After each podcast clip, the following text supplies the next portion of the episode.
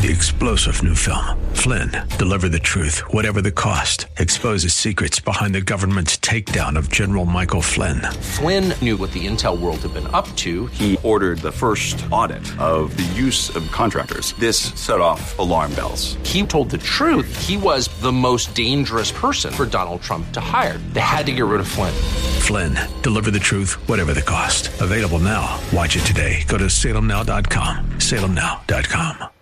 On Friday, December 13th, RLN is excited to welcome international keynote speaker, minister, and best-selling author, Dr. Robert J. Watkins. Dr. Watkins is focused on his God-given mission to educate, empower, and equip people around the world to build lives that transfer wealth through generations. This passion for people, purpose, and profit led him to be recognized with the exclusive Presidential Lifetime Achievement Award by former President Obama. As a CEO and world-class business strategist, he has facilitated over $30 million of investable income for families by helping them successfully launch various business ventures. He is on a mission to create 20 million jobs by resourcing 2 million new entrepreneurs in 200 cities. So, whether you are a church leader, business leader, or looking to branch out, don't miss this session with Dr. Robert J. Watkins. Register now at rlnleadership.com. That's rlnleadership.com.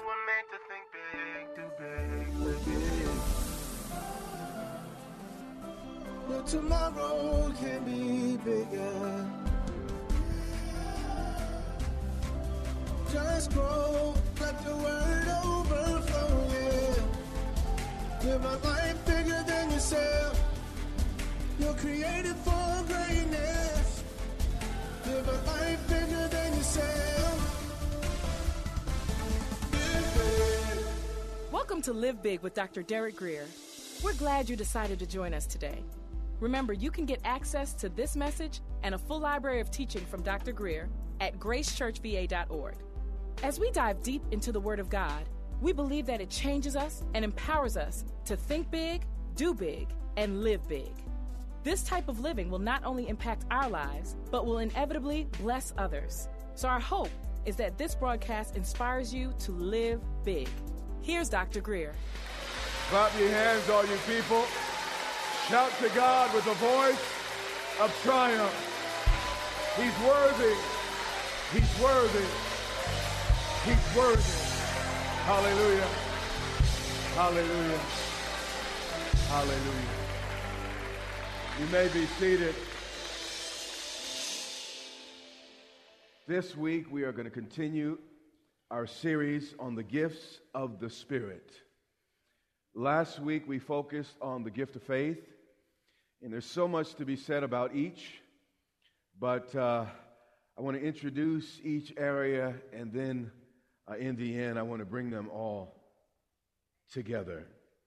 We're going to pick up where we uh, began last week, 1 Corinthians chapter 12 and verse 1, and we are going to. I want to do something different. I, I've never done this before, but I want to read aloud together this first scripture. Say it after me. Now concerning, spiritual, gifts. Brethren, I do not want you to be ignorant. All right. Paul was saying there that the subject of spiritual gifts is, is of such importance that it demands particular attention and it requires our special care. You already saw the slide up there, but MLK said something I think very key. He says, Nothing in the world is more dangerous than sincere ignorance and conscientious stupidity. When it comes to spiritual gifts, the Apostle Paul felt the same way. He did not want the church to be unaware or uninformed about this very, very important matter. Let's skip to verse 7. Paul said a number of things in between, but that's a little later for a little later in our series. But the manifestation of the Spirit is given to each one for the profit of all. So, if, or better, since the ministry or manifestation of the Holy Spirit leads to profit, a lack of it would lead to what? loss. I don't know about you, but I need all the help I can get. If God can do it, I want it done in my life. Verse 8 For to one is given the word of wisdom through the Spirit. Wisdom is often defined as the right or correct application of knowledge. Now, knowledge can exist without uh, wisdom, but never the other way around. This is why smart people do dumb things. And that went over some of your heads, you're too young, but uh, all right. Now, when it comes to this subject matter, knowledge is knowing how to use a gun, wisdom is knowing when to use a gun.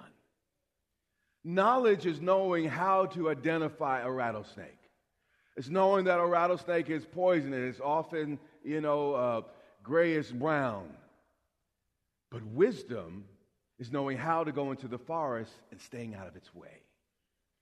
So, knowledge and wisdom are not the same things, but both are essential. Then the writer goes on to say, To another, the word of knowledge through the same Spirit. Now, here we're not just talking about information that comes through experience, observation, or study.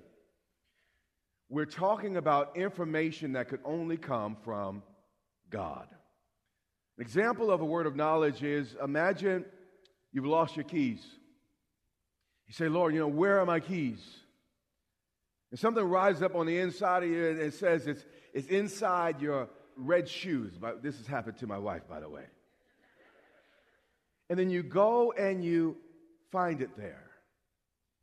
Now, naturally, you, who, who would look at a pair of shoes for a key? Not many.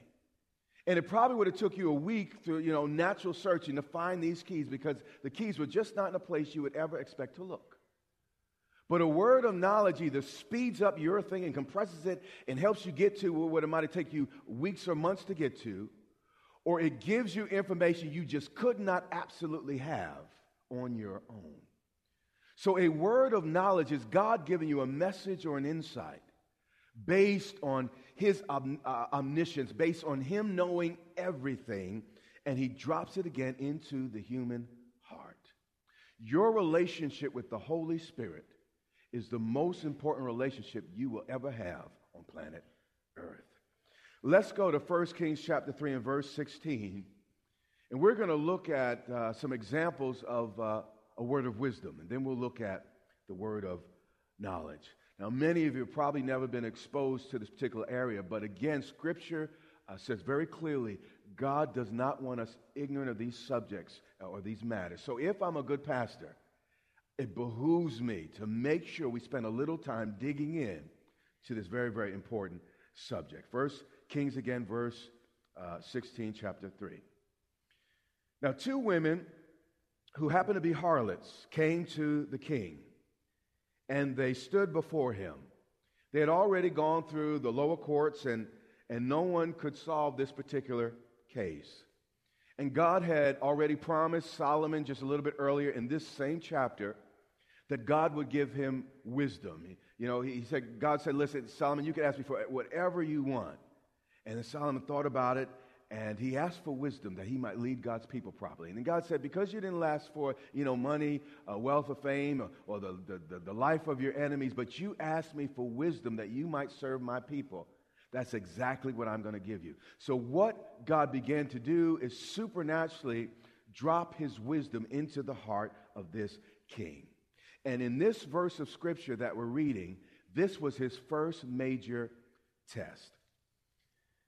Well, you have these two women in the throne room, and one woman said, Oh, my Lord, this woman and I dwell together in the same house. This is probably a house of ill repute where the women plied their trade. But this is important God's wisdom is for the greatest to the least of us. And God cares for all of us, even those of us that get a little bit sideways sometimes. And she said, And I gave birth while she was in the house. Both women delivered on the same day. And this might seem strange to you, but actually, this happened in our church while our church was still very, very small. Uh, Sister Miriam and my wife, they both had uh, Lami and David at the exact same time in the exact same hospital. Both boys share the same birthday.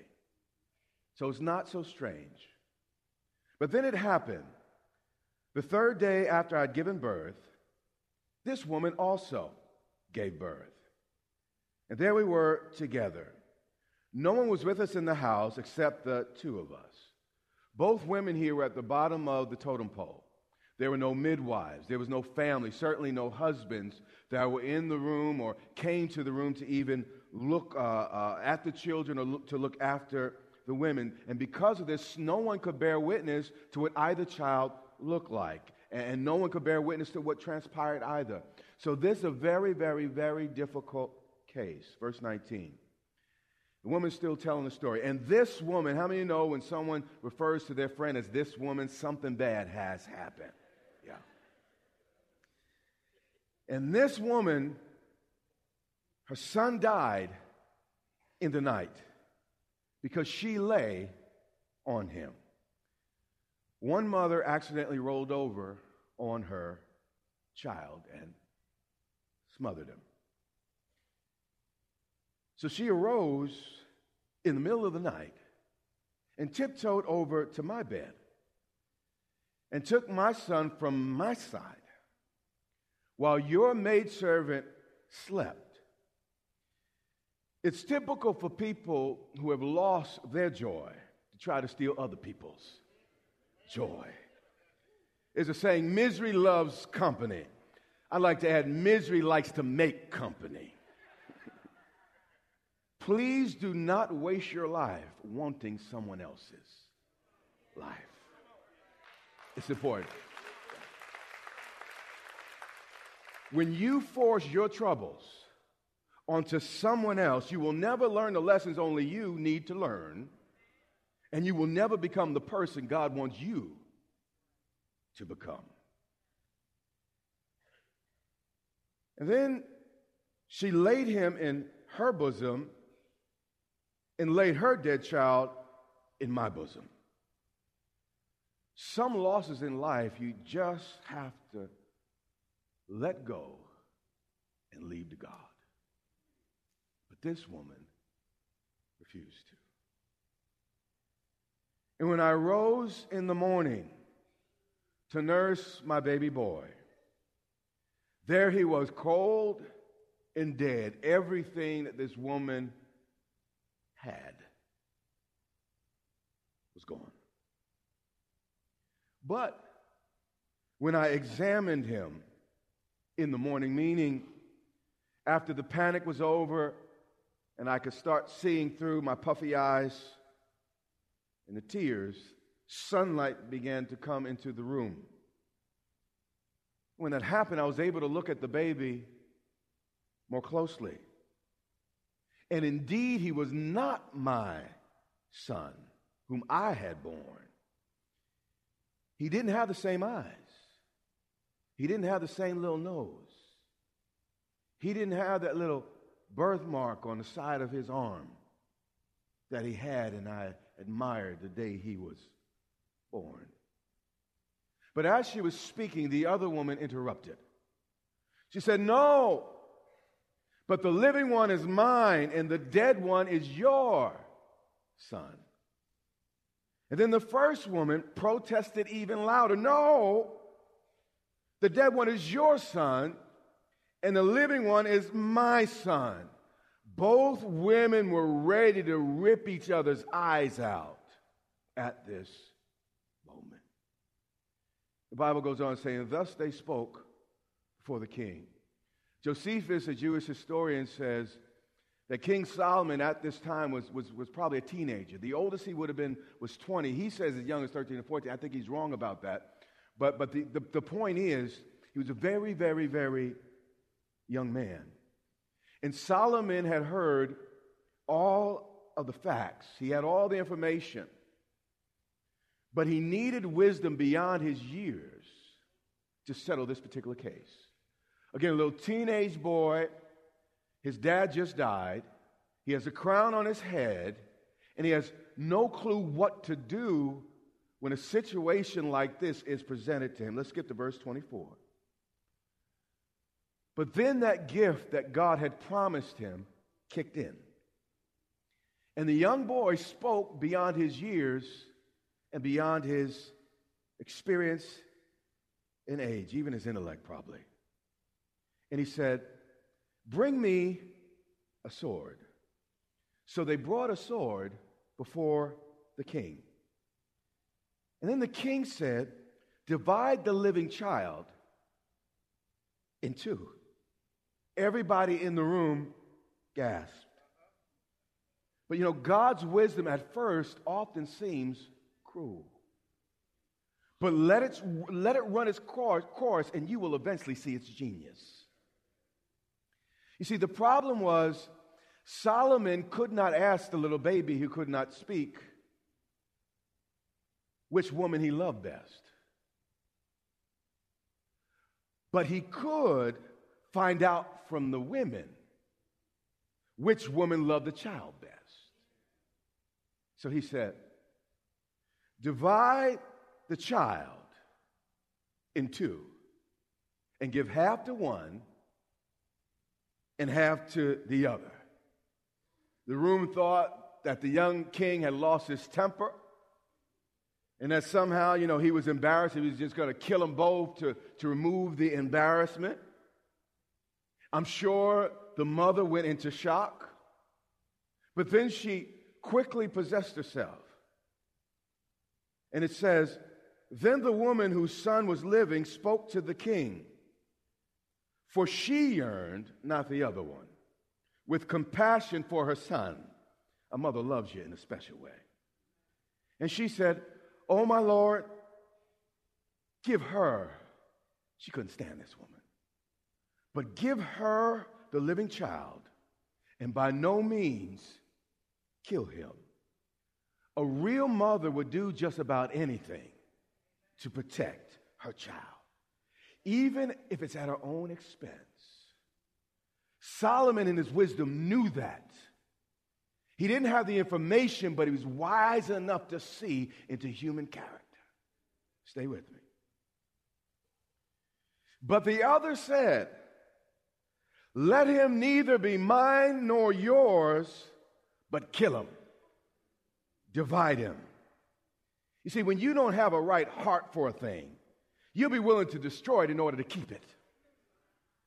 When if there's, women, if there's any man ever tell you, I will kill you before you leave me, you need to recognize he never loved you.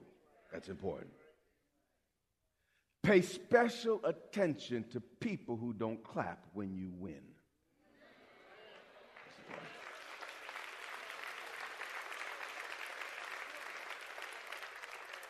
Verse 27.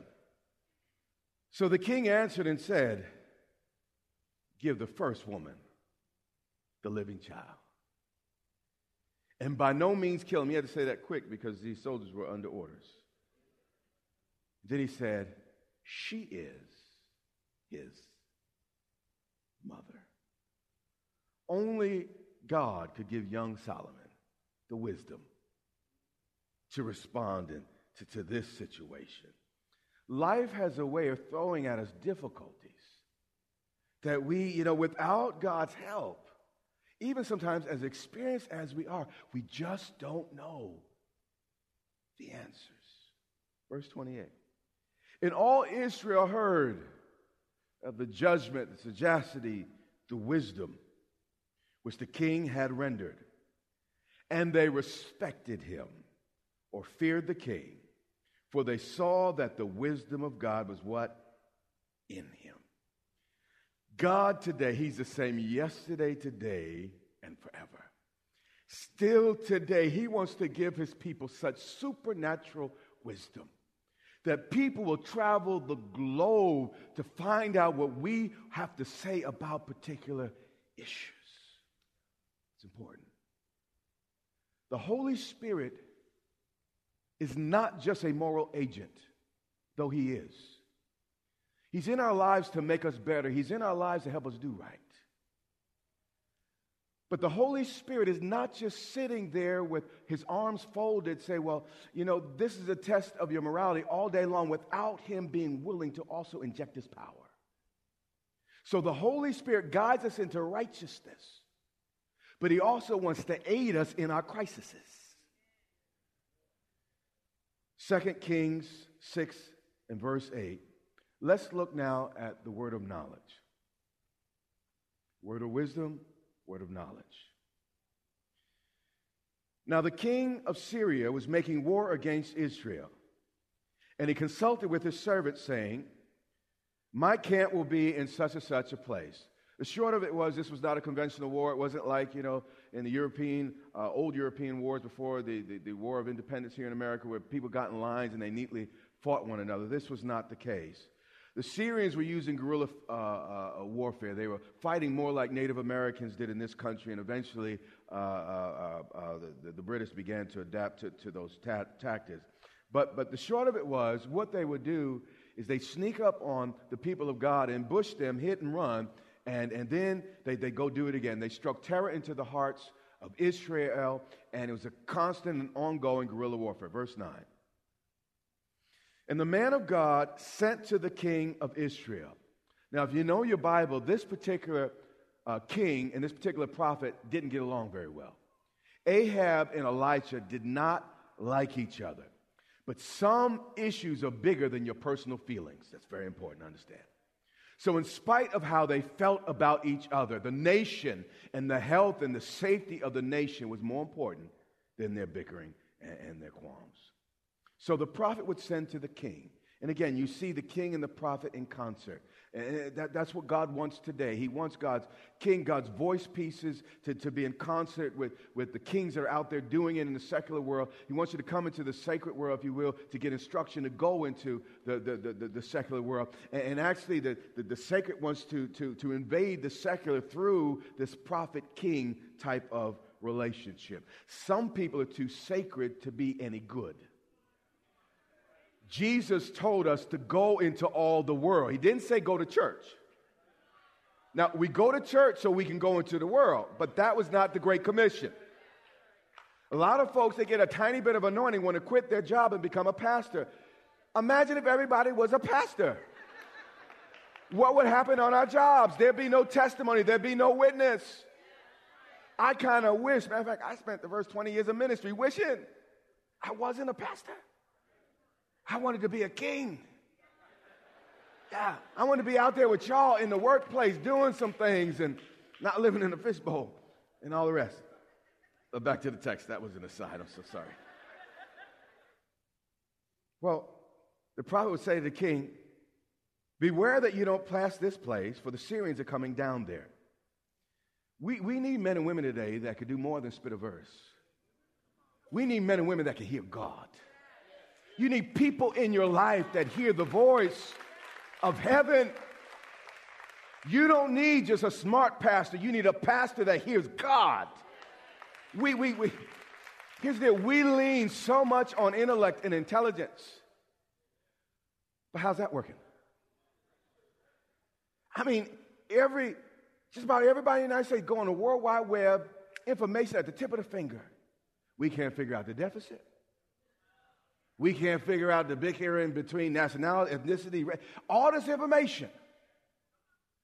The problem's not information, it's, it's a lack of wisdom. But imagine if God's people would stop just trying to play church. Imagine we reached out for wisdom that, that could change our nation. I got on my soapbox out of the text, but that's still helpful to somebody in the room. Back to the text. You've been listening to Live Big with Dr. Derek Grier, the radio broadcast ministry of Grace Church in Dumfries, Virginia. It is our sincere prayer that you are blessed and empowered to live big.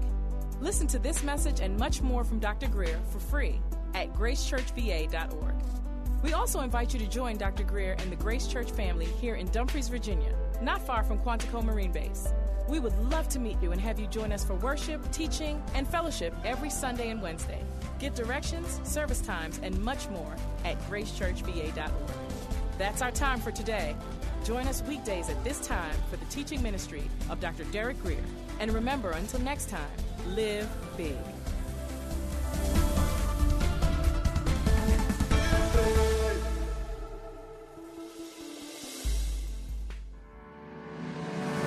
Amazon has a creative way for you or your business to support our ministry. It won't cost you anything extra, and it's part of your normal routine. It's Amazon Smile. The prices, selection, and shopping experience are all the same. But when you go to smile.amazon.com first, instead of just Amazon.com, Amazon donates a percentage to your favorite cause, and it doesn't cost you anything extra. It's amazing. So go to smile.amazon.com, search for Grace Church Dumfries, select us as your charity, then shop as normal. It's free, easy, and helps Grace Church and Derek Grier Ministries continue to reach those in need. Click smile.amazon.com today and check it out. Also, military and federal employees, remember you can make a difference and donate through the CFC. Our CFC number is 35614. That's 35614.